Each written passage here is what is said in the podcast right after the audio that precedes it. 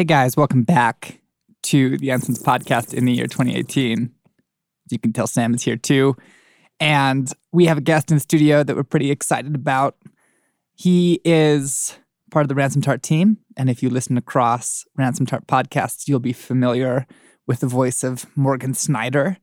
Morgan, thanks for coming on the Ansons podcast. Hey, man. Sam, Blaine, great to be with you guys.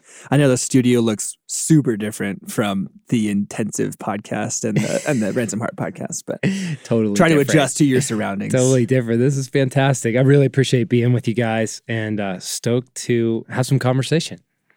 So, how this got started, how we ended up roping Morgan in is several weeks ago.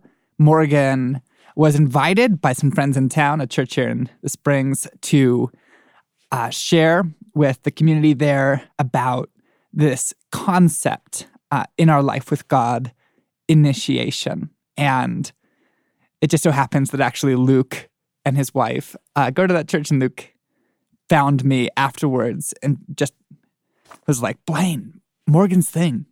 It was amazing. And so I, you know, checked out the content and while I'm listening to uh, kind of this painful, uh, sort of provocative treasure that Morgan, you've been digging away at, I just realized that for you guys, our friends on the Ansons podcast, this is in the center of our world. And so Morgan was gracious enough to accept an invitation to basically come on and explain to us what the heck uh, you have discovered around initiation. It's great. Well, Blaine, first off, you just used two words to describe your reaction to it. And I'm very intrigued, and I would love to hear just a bit more about those two words and what you mean. Yeah, they are provocative, would be the first one that I would go to because I think this is going to become obvious as we talk about initiation. But I do get used to, or I really love the elements of the Christian life that are really wonderful.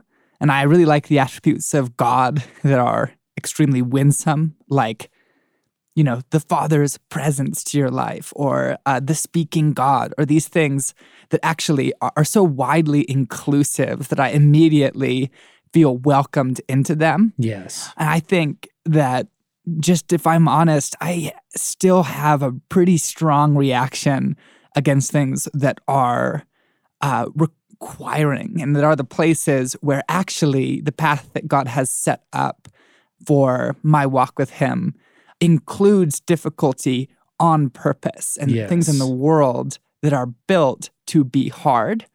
And I think that, you know, we're just going to discover as we talk about growing as men with God uh, and listening to like this the teaching on I almost call it a sermon. I just get so weirded out calling it a sermon, Morgan. I don't I don't feel like you give sermons, so it's not a sermon. It was a teaching That's great. on initiation, uh, and just you know recognizing, oh man, that sounds really costly, and that there Mm. is something in me that re- reacts against like the idea that something's about to be uh, hard on purpose, that it's going to require a lot from me as a matter of course. Yes. Wait, hang on. Let me jump in here. Blaine, you're speaking from a little bit of foreknowledge, and so you, you're bringing this this depth of what the word means to the table.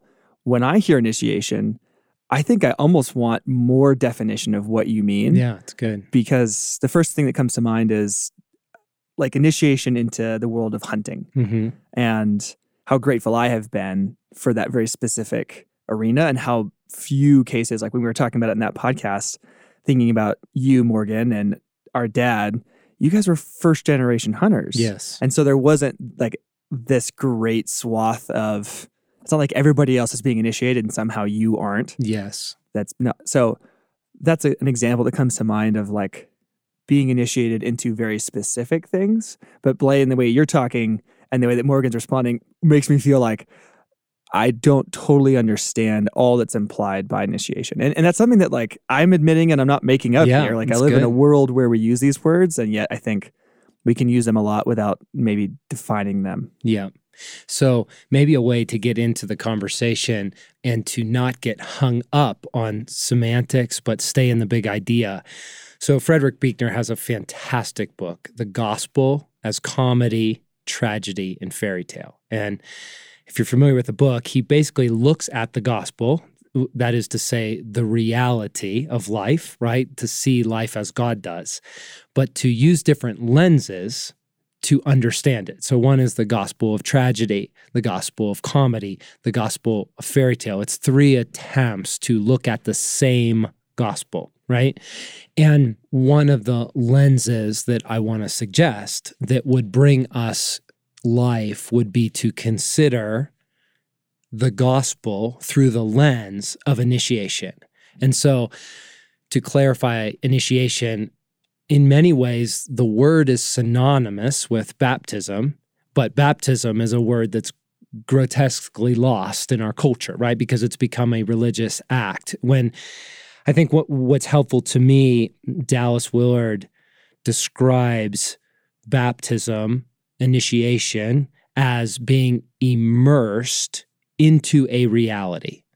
In other words, it's a full immersion into the life of God, into the life of the Father, the life of the Son, the life of the Holy Spirit, the life of God in His kingdom. And so the Great Commission, you know, we see these things as this kind of some religious statement, but what's intended there, it's amazing, is when Jesus sends out his apprentices, right? His team, his brothers. He says, I want you to baptize people. In other words, I want you to immerse them in a way of life, training them in this way of life. And what I so appreciate is original baptisms. You have to kind of strip what you have come to perceive as kind of modern day baptisms, whether that's an infant baptism on an altar at a Catholic church to a horse trough at a megachurch, you know, in a warehouse.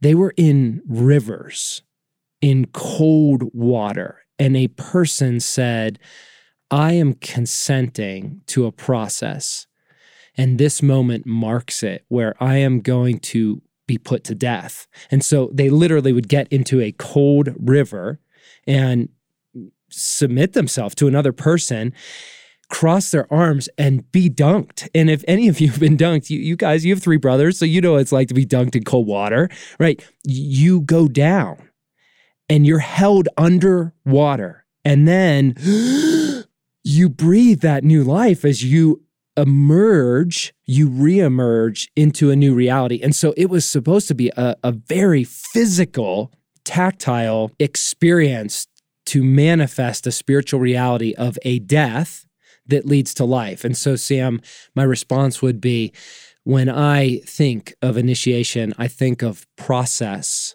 over time of a death that allows us to learn that there is no death that can destroy our soul, but rather it's a death that moves us into a greater life. And so initiation is a journey into a bigger life, a bigger reality, a bigger story.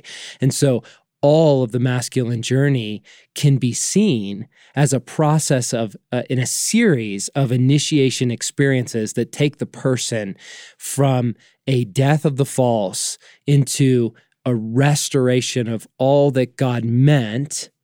And when I say that, all that God meant when He meant them as a unique individual, and He meant them to know the reality of Him and His kingdom, and then how to mature as a person in His kingdom. And so I look at initiation as a, a way of perhaps considering what God is up to in our life. That's really good. And, and connecting some things for me in I think the difference between initiation and almost like like welcoming, like uh, joining, because it feels like there are certain thresholds that I envision as just being doorways. Yes. And you're on one side of the door and then you walk through it. Yes. But Blaine's language beforehand was about like this intentionally difficult thing yes. that, that you're going to have to experience. And that's a very different kind of doorway. Right. It's not just, well, I was on this side and now I'm in the club because I paid my $50 and Right. so great. Now that's a thing. right. This this is, has a deeper implication of some intensity. Right. Well, an initiation takes many different forms, right? But I think here's where it all comes into kind of alignment. So I spent a lot of time in the life of Paul, and Blaine, you and I have had conversations on this of Paul was a man who had a conversion, right? There was a moment on the road to Damascus where the person we knew as Saul, who was a persecutor of Christians, the scriptures say he literally dragged women by their hair out of environments of worship. That's the kind of person he'd become violent, forceful. Then he has this moment, he experiences God, and he cannot speak for three days. And then there's silence on his life for 14 years. And after 14 years, we then come to know Paul that we know today. That's one of the most heroic, masculine, faith filled leaders of what we've come to know as Christendom, right? And you have to ask the question what happened during those years? Because Paul has this fascinating phrase where he talks about he was saved and he's being saved. And what's brilliant is in the the letter to the Philippians, we get like a, a back look at this. It's amazing. So that's the first community he established. So the first community, redemptive community centered in the life of God's kingdom, right? And so he writes this letter to them. And the way Peterson describes the letter to Philippi, which is the book of Philippians, it says that Paul doesn't tell us what makes us joyful, what we can do to be joyful. He simply is joyful. His joy is infectious. But you guys, here's what's so key. So, Paul is writing from a jail. He is lonely. He has been abused physically. He's been abused emotionally. He's been abused spiritually. That's what we know. We know he's battered. He's even cold, the scriptures say. This should be a broken man. And yet, the book is a book of joy. It's a book of confidence. It's a book of generosity. He's the most glad person you can meet. And so the question is how do you become the kind of person that experiences joy and confidence when you find yourself in circumstances that are simply not conducive to joy and confidence? So, Sam, what I would suggest is whatever it is that is involved with our initiation the fruit of which is something that causes us to, over time, become the kind of person that can be joyful, can be full, can be at ease with ourselves when we're in circumstances that are actually the opposite of that. And that's where Paul says it's amazing. He says, I have learned the secret to be content in whatever circumstance. I, I know what it is to be in need, he says, and I know what it is to have plenty. I know what it is to be content in every situation, whether well fed or hungry. He says, whatever I have and wherever I am, I can make it. In other words, now that I have gone through my initiation, it's not now because I met Jesus on the road to Damascus, but now that I have spent 14 years of being trained and learned and practiced, initiated, immersed into a reality over time, I am ready for anything, anywhere. And I just have to pause there and go, I don't feel like that. Holy shit. What would it be like to become the kind of person that can say, now that I've gone through my initiation with confidence, I am ready for anything, anywhere.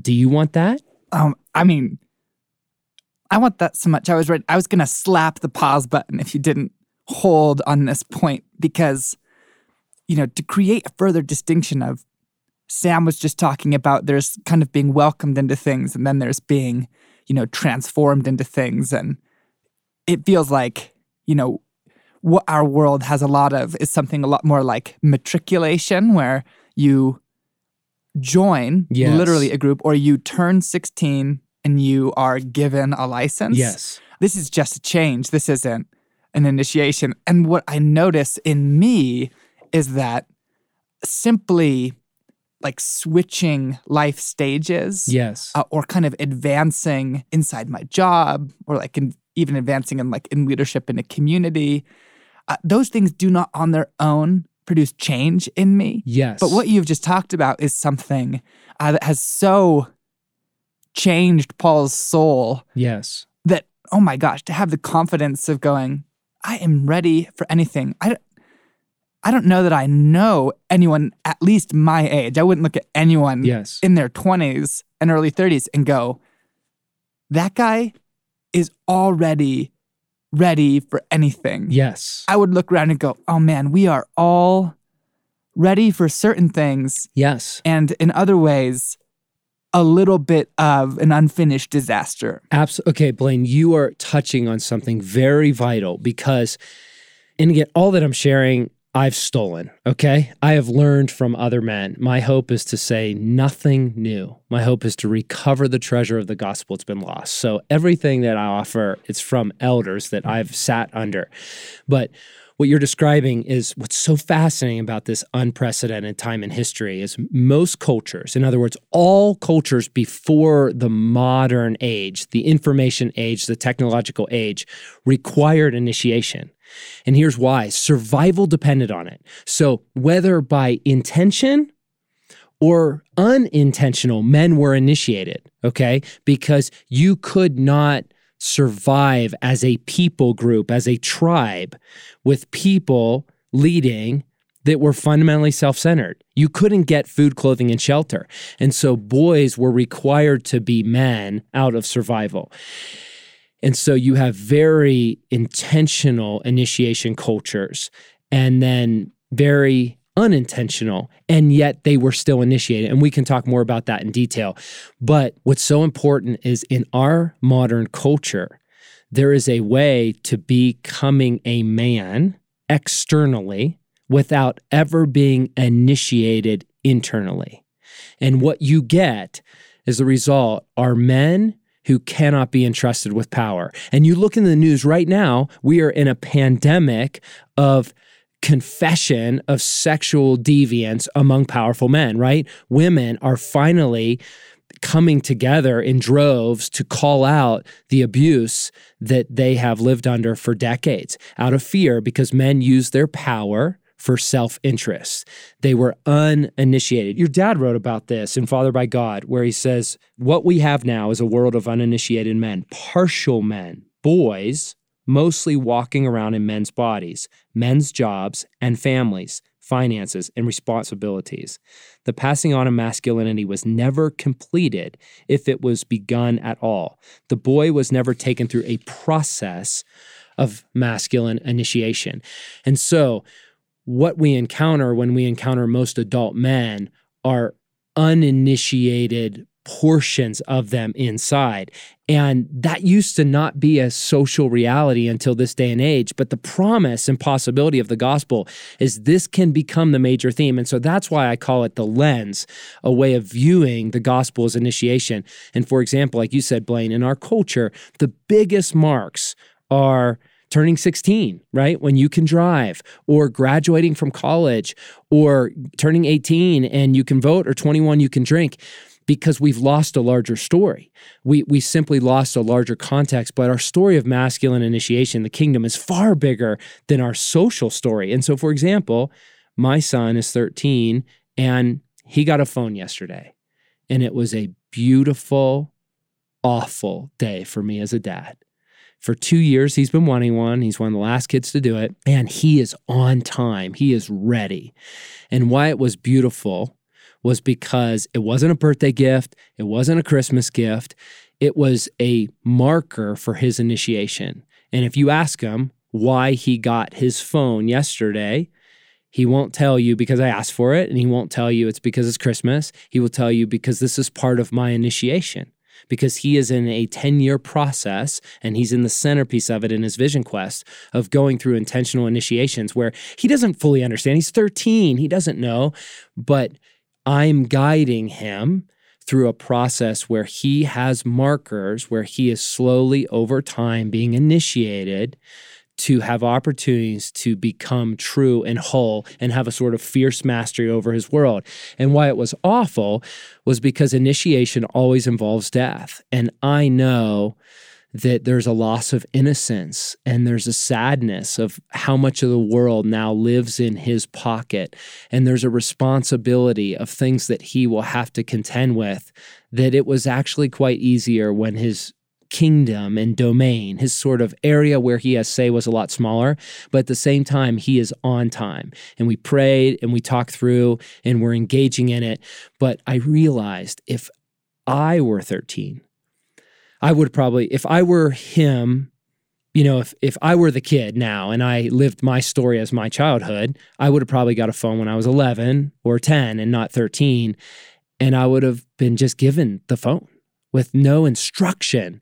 And that's a lot of leverage. That's a lot of power. You know, it was Albert Einstein that said technology is like putting a razor blade in the hand of a 3-year-old. A razor blade can do great things, but it's quite a lot of leverage and it can cause great harm. And so Joshua receiving a phone was a really big deal because the framework of it is understanding it is part of God's initiation. So he can be the kind of person that in time can know how to use that for good in the service of love, that even his secret life, for example, can be his greatest treasure rather than his greatest shame. And so, Blaine, your comment is brilliant. And the idea is what if we were to reframe that the biggest story in our life isn't one of just growing up, but instead it's one of maturation. And in those experiences and process of, of being initiated by a father, by a community, rather than merely self initiation or peer initiation. Instead, we can become the kind of people that can be entrusted with much and it be the greatest story of our story. So good. So good. Right? Like, Yeah, it's just a phenomenal. What I want just right away in hearing is I, I feel like th- this thing initiation is becoming visible to me.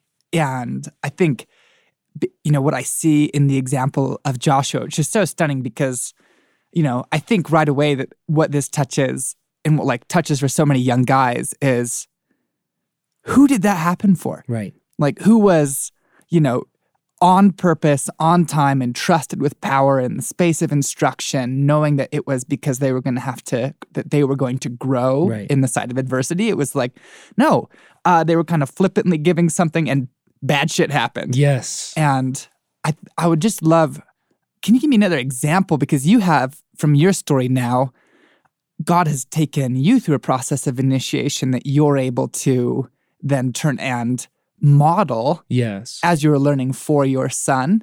And I do see these attributes of there is some element of being entrusted with power, Yes. but in the company of a father Yes. who is providing instruction, and that Joshua or the man, the young man is to some extent aware that what is happening is a next stage. Yes. What does initiation look like, maybe for the first generation guy Yes. whose dad isn't doing it for him? I guess even just out of your story, can you share some examples of where you were becoming aware that God's initiation was taking place for you? Yeah. That's a great question. And and what we all do is when we hear these things that are enticing and disrupting, we often make some agreement with false comparison. So people now project on Blaine, on Sam, on Morgan, a whole host of things that simply aren't true, right? And so I want to name, for example, I was never initiated until I was in my early 20s there were simply no categories of initiation. I was given a car when I turned 16. I had many questions that went unanswered and didn't have a safe place for my masculine soul to wrestle with these things. And I have dark stories to validate the process. And since in my early 20s, I began to turn to God with questions, saying, God, would you father me? And would you initiate me? Though I wouldn't have used that term even at the time, but looking back, I was consenting to a different way. And so I want to just say, with empathy, that was my story too. Okay. Um, but w- by way of example, Shore Blaine, a real way to operationalize this perhaps is I want to ask four questions for you to hold on to. So at, if we could get to kind of the center of our soul as men, I want to suggest that there are four questions that might really help us understand where we're at and where God is leading us in initiation. And, and I'll use them to give real short examples of um, who is God? Who is God? And I don't mean to ask that question with a theological answer or a set of beliefs. I mean, Dallas says actions reveal beliefs 100% of the time. So, what I mean is look at your last hour, look at your last day, and look at your last year. And what do your actions reveal about what you really think about God? By way of example, okay, so let me give uninitiated, initiated. So I grew up with a dad who grew up poor. His dad grew up poor. And so my dad had a lot of fear around money. And so he pursued money by a way of seeking security and offering love. And so in my family culture, providing money was love. And so I went to college to get rich, become a millionaire, and find a Southern Belle. Okay, that was my plan because life that's how life was going to work. The uninitiated man in me was going to find a life with a hot wife and a lot of money so that I could feel well. I could have joy, right? Happiness. And life fell apart and I found myself in many kind of experiences of this isn't life. This isn't life. And I came to a breaking point where I had to really risk believing is God who he says he is. And and so I had a conversion moment, like Paul, a radical conversion where I had to put to death an old life so that I could risk believing is is there a bigger life and one of them was the area of finances and so i had a financial career econ major Eh, that I was set for the business world and I had a plan to make a lot of money. And God asked me to give that up, to crucify that, to put to death. And he spoke the verse from Proverbs I will give you neither riches nor poverty, but I will give you daily bread. And I hated that verse. Who wants that? Like, it's so unsecure in and of itself but it was an initiation process of will you trust me? Will you put your confidence in me? And that was in 1996 it's now 2018 and over these years my experience has been to find that god is reliable as a generous father and so that was an orphan. What I actually believed about God was that he was not a father. And so he wasn't generous and he didn't have abundance. And so it was up to me to provide. And a lot of that was through finances. And now, as I've watched Sherry and I in our last 17 years of marriage, he is just calling us to more and more risk with finances. I think that's the best word I could use. And when I say risk, I mean risk in saving, risk in spending, risk in giving. In different moments, in different circumstances in our walk with God, He's cultivating a risk taking culture with our finances because I can say there are very large parts of me that have been initiated around this idea of who is God like. And now I know Him there are most days, not all days, but most days when I wake up, I wake up with a sense, an emotional feeling of his generosity, of his care, of his protection, of his provision, of his wealth. I feel abundance. And that wasn't my uninitiated self. And so, who is God? And, and I'll just briefly mention the last three because I know we don't have time for all of it in uh, detail. can I just jump yeah, in? please do. Because this is so key. Just around the who is God, I think that I have like the story right now for me actually centers on that question, which just to like nutshell, yes, where that question is becoming so important in a place that I can recognize as initiation is this this whole long like process we're starting a year ago. Like we started hearing God call us to buy a house. Yes. And like none of my friends are buying houses. Like it, it just was like crazy for us, give, like in our mid twenties, to look at that, and then so then then follows like six months of really God and what do you mean, and in the city, out of the city, and then like talking with builders and having conversations with companies that do non traditional building systems, and then kind of landing on you know, a very conventional in the market. And so we're we're offering on houses and we just keep getting like dunked on by it's a hard well, it's just a hard market. And that's a reality here in Colorado Springs. But we kept having these stories where the most recent one, there was a house that had been on the market for six months without a single offer. And we go look at it thinking it's going to be a rat hole. And it's great. And, and it's been updated in all the ways that are like necessary for us and needs work, but it's very doable. And Emily is looking at me going, God was holding this house for us. And the hour that we're in the house, they get their first offer and sign it as we're standing in the living room. And I like, I just feel something happening in me of just this. What I, what I would define as uh, a conviction is being unmasked in me, is Emma's like, you are not well. And what it comes down to is, she's like, well, what, what do you think the father is doing? And letting my heart unedited speak was, uh, he is a bastard Mm. Who requires everything from me Mm. without any promise of doing anything back. And Mm. then, and it was like, bullseye. That is actually the thing that the father is, I really believe, like sabotaging house after house in order to drive at this thing in me, which is, you are a bastard who will require everything from me, and you might not come through. And I just have to live with that. And what he's getting at is like, that is not true. But when my heart is living there, I am fundamentally handicapped in my life with God and in my ability to like love it. I mean, it infiltrates everything. Yes. So you have that first who is God question. Like, and if that place, if I can't access that and unpack, when did I start believing that? And how is that shaping my world? And and how do I like what would it look like to allow God to address that yes. So that I can operate from a deep place of knowing like that is that is not true of him. I know that is not true and that will shape my action.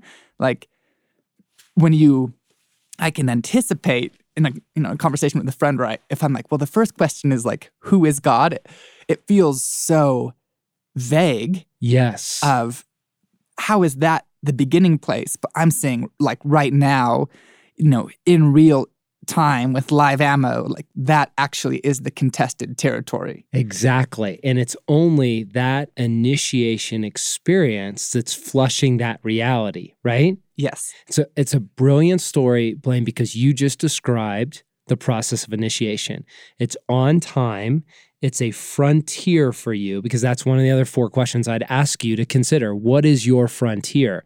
The masculine life always has a frontier that we're meant to live in.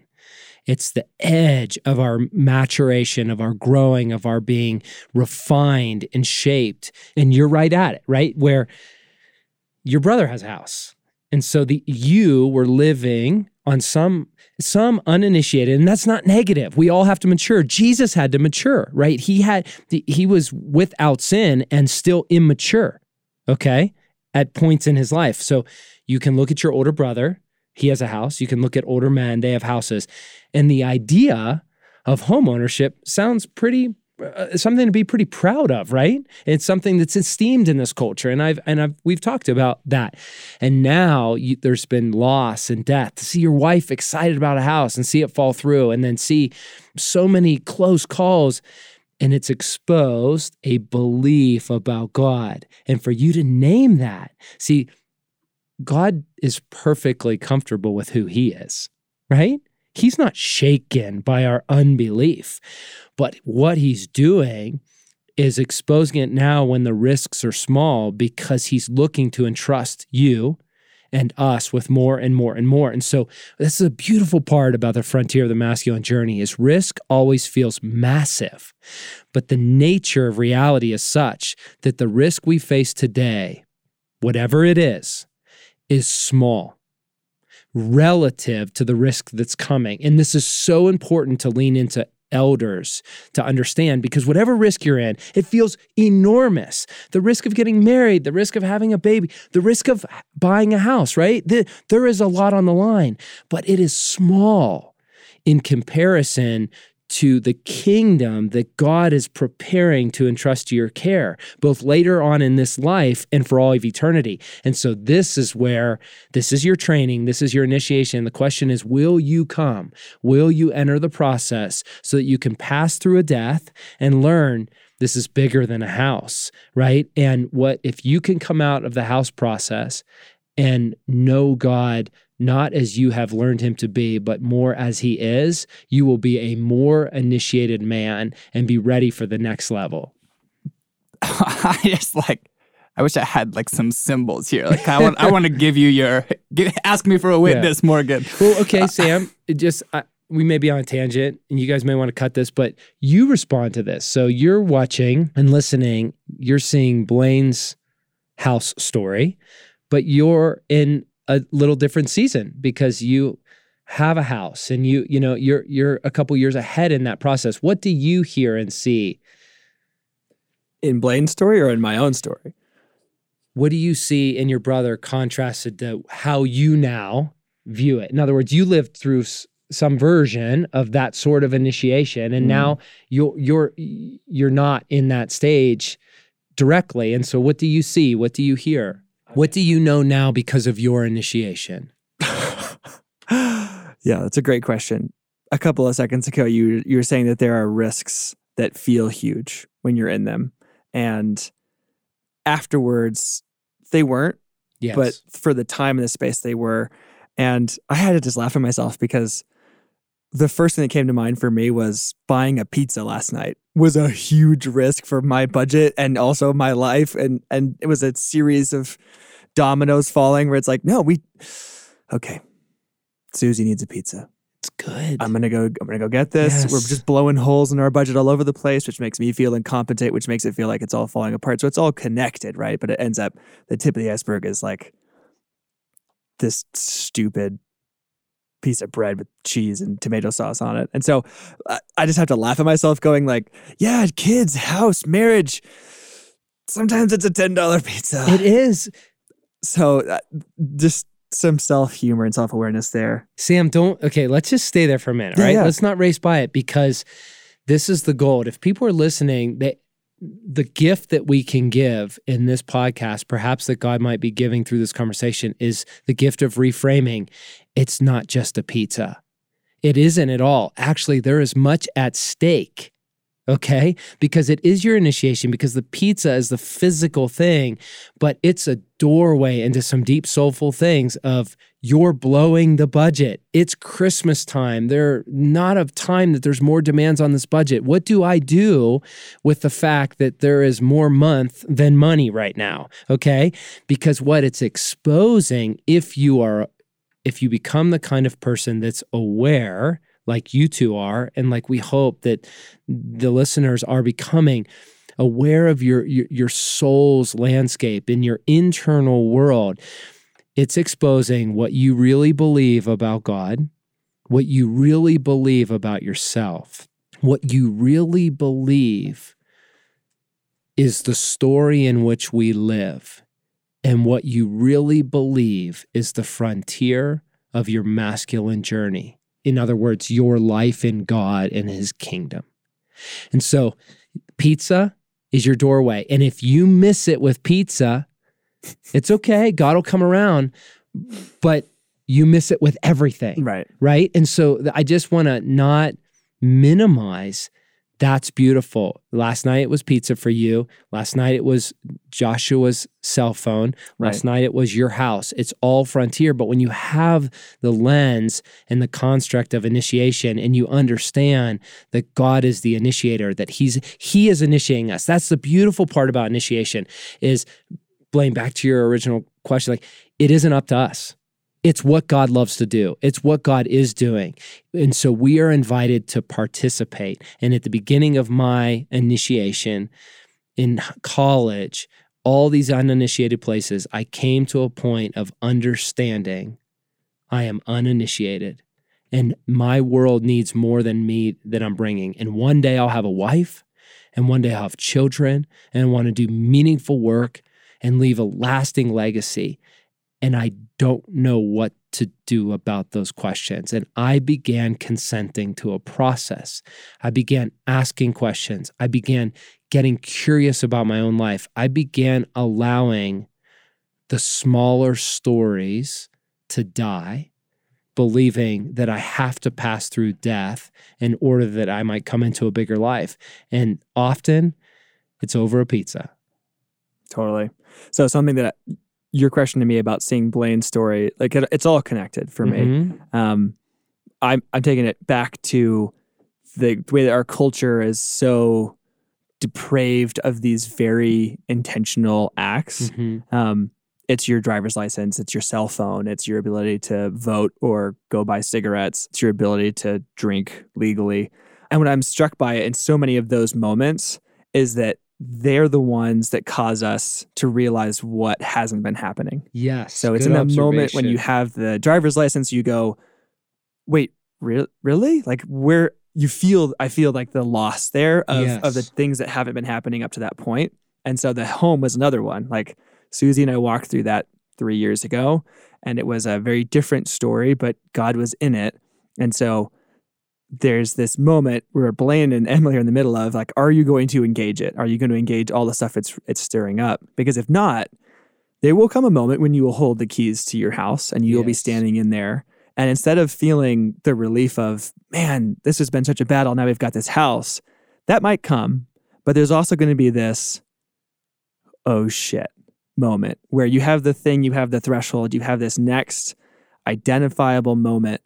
I had a friend of mine that I wrote about in Killing Lions who, when they bought a car, they started dancing around it saying, Now I am a man. Now I have a car. Now I'm a, like this, this genuinely like threshold moment Right. but I think pretty quickly on the heels of the house, the car, the pizza, there's this looking back going, oh, I wish that maybe I had engaged some of this stuff beforehand because that's what's unique in Blaine, I'm hearing in Blaine's story of he's admitting what exactly he thinks about God.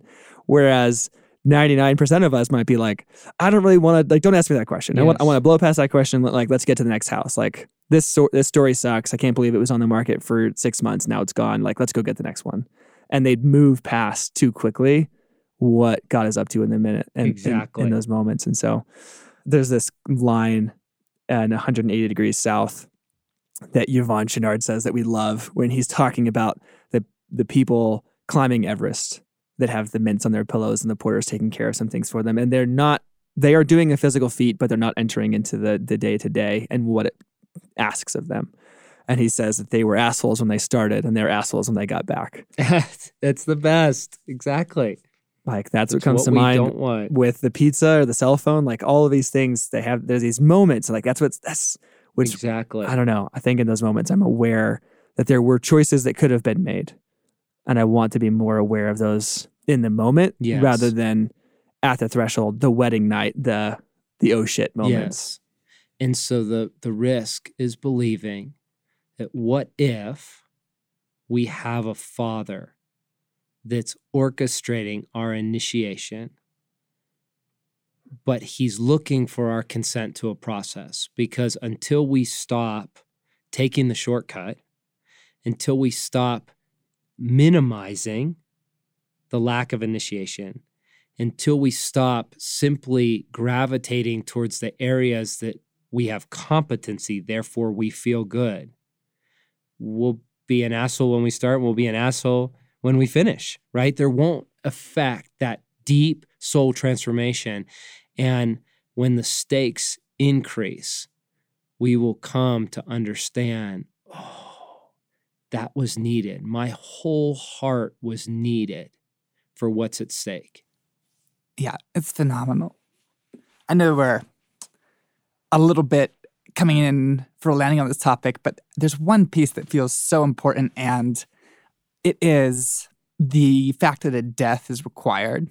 One of the things, you know, one of my favorite writers on this planet is Flannery O'Connor, and she's really mystifying to a lot of readers who like kind of come unequipped to her stories because you know, like in this story, a guy accidentally shoots his mom when he's trying to shoot this other girl. In this story, like the climax of the story is like this woman who owns land being gored and killed by a bull. And like, and you know, we've all read maybe if we went to a public high schools, a good man is hard to find, in which case this kind of renegade misfit character like kills this whole family on the side of the road. And you're like, what is she doing? When actually she is one of the most hopeful and just Mm. redemptive writers Mm. that exists. You know, she's a devout Catholic. She knows God Mm. really well. And when she would reference her own work, what she just talks about is in the example of a good man it's hard to find. You have this grandmother character who is totally vain, really blind to the relational realities of her family. And then in this moment at the side of the road, held at gunpoint, she has this moment of realization and she's killed. And what Flannery O'Connor says is there is something deep in this person that cannot live in the life they are being called to live, Yes. that cannot live in the presence of God. And what you are seeing uh, is a narrative. I want to say exaggerated, but not exaggerated. What you're seeing is an embodied uh, representation of s- something in them has to literally die. This Yes. landowner has to be gored by a bull, and that is the grace of God Yes. coming to this woman because who she has been cannot survive, cannot live in who she is meant to be and what she's being called into. And so you talk about they understood that the early church understood a baptism was a kind of death. And we understand that in each level of initiation, something in us needs to die. Can you speak more to what needs to die? Sure. And what does it mean to enter with eyes open, a place that you can now see as initiation, understanding that some that a death is going to be required, that something in you has to die with Christ. Yeah, that's that is a beautiful question. And just Flannery O'Connor, what I so appreciate what you're saying, Blaine, is she is offering a metaphor of a spiritual reality, right? Every great story borrows its power from the gospel. And so, what I would, by way of response, what I first suggest is watch a couple great movies that have this theme, right? My favorite all time movie, Dances with Wolves, where John Dunbar has to die so that Dances with Wolves could be reborn, his true self, right? The Last Samurai, right? Where you have a death of Lieutenant Algren, like the American soldier who actually is reborn in the actual true character and culture of the warrior that he is, but he needs to die to a world, to a story, to beliefs, and enter through a process and become. I mean, Kung Fu Panda, The Lion King, it's everywhere, right? Pick a few films and look for the theme. So, what I would say is part of it, the response to honor the listeners is it is discovery. Find great stories where you see the theme and ask yourself that question Who is being put to death? And who is being resurrected or restored? But by way of kind of, again, lens, I think that would be helpful is if you have given any part of your life over to God, that is to say, to consent to God, then you, like me and all of us, have a sort of civil war within us with two selves that are always operating. And this is what Paul talks about in Romans 6 and 7, where he says, What I want to do, I don't do, and what I do, I don't want to do. He's describing two people within him. And back to the first idea I shared, Paul is very mature, he's very aware of his internal world. And he has become so mature that he is very articulate in observing in in speaking of the false in him that needs to be put to death. And the easiest way to describe it, there's all sorts of semantics we can get stuck on. Old nature, sinful man, old self, false self, poser. All of it represents a person that we have become to avoid pain and make life work apart from God. So we all put up a sophisticated persona, a fig leaf, a something that makes us avoid pain and make life work apart from God. So for you, Blaine, it could have been in a housing story of acting with M, like everything's okay and God's taking care of us and God just has a different house. But inside, you're feeling things that you're not letting her in. And thankfully, you have a wife that wouldn't even let you go there, right? She takes you to the deep. But you could self protect to avoid the pain of what the heck's happening. I thought God said buy a house, but I'm being thwarted. And Sam, with you at the budget, you could just buy the pizza and not even think about it, right? You could just say, I'm not going there. Like, I'm just putting it on the credit card. I'm choosing not to even engage. That's a way of the false man living out of fear, living out of shame. And we all have a false man. That man is self protective and is not connected to the life of God. The true man is the person God is restoring that doesn't exist apart from God. Literally, moment by moment, integration with God. As Jesus says, He says, I'm one with the Father, and my prayer is that you would be one with the Father as I am one with the Father. I don't do anything apart from what I see my Father doing.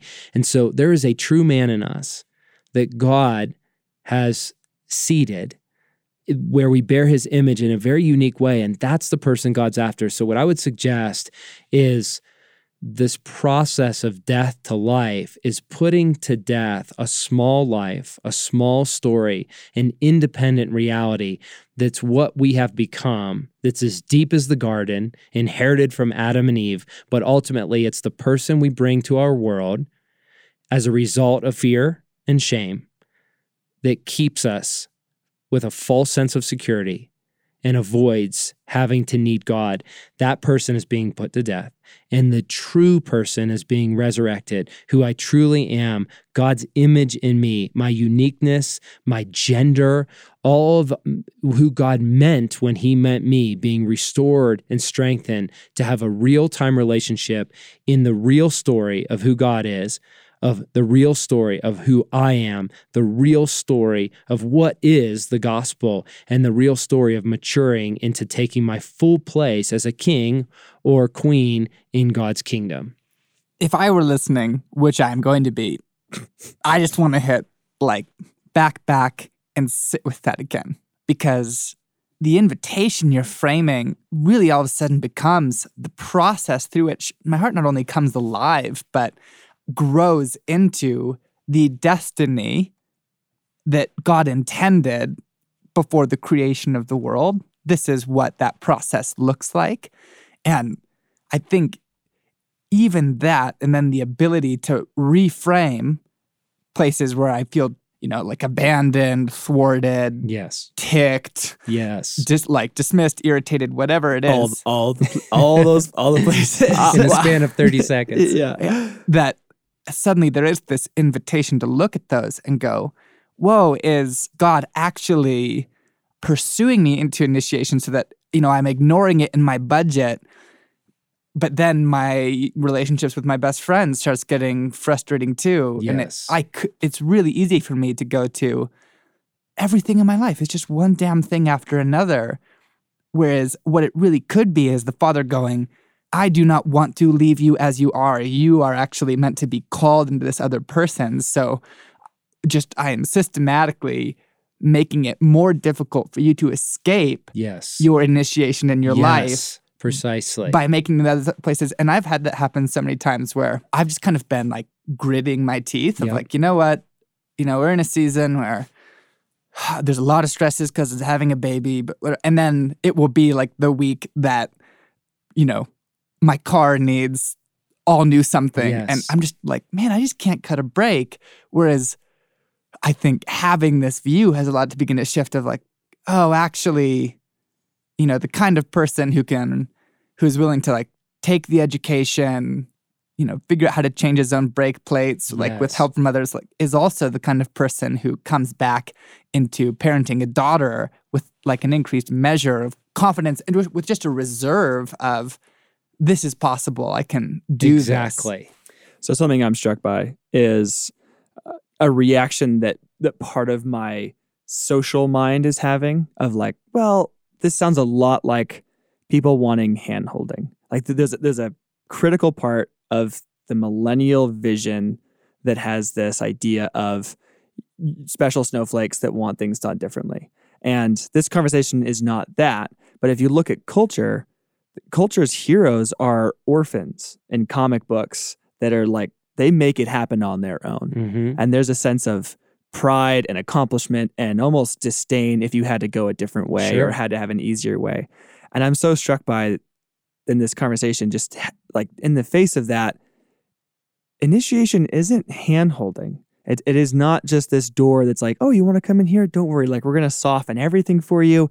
Don't worry about dying to these other things. You get to keep all that too, and everything's going to be fine and taken care of. That it's actually like death and danger and true leaving parts of yourself behind that were not good happens. And that's actually, that's so different than I think the critic that wants to say, like, I never got this. You shouldn't get this.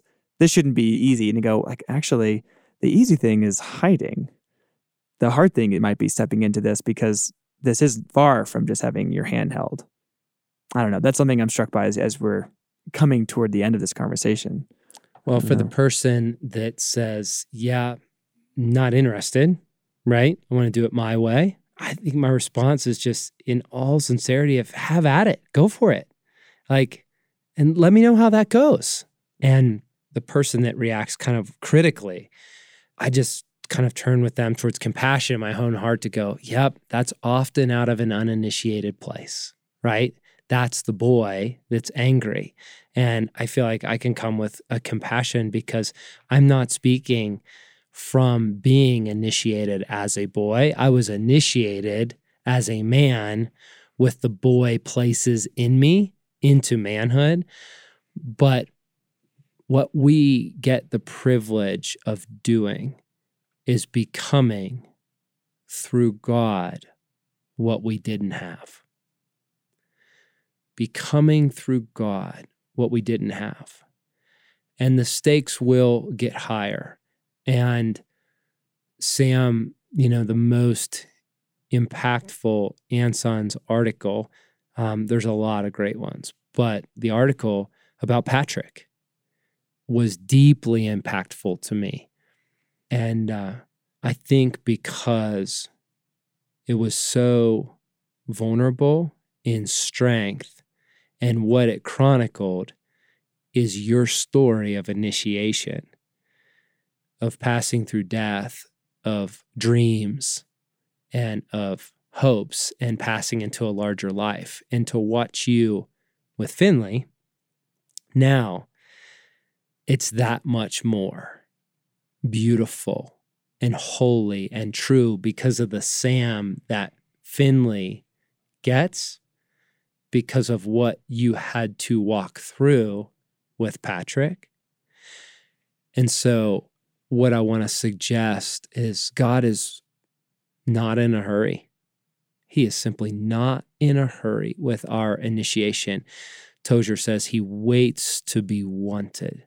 And so we can make life work apart from God as long as we want and as deep as we want. But the Paul that we meet in scriptures when it says his joy was infectious, his happiness was infectious, his confidence was infectious. It was who he became, and it did not correlate with circumstances that make a person joyful and confident and happy. And so the question I would ask back to some of those responses is if there were a way to become the kind of person that could say, now that I have gone through my initiation, I am ready for anything, anywhere. Or in the message translation, whatever I have or don't have, wherever I am or not am, I can make it through the one who makes me who I am. If that's available, I want to find it.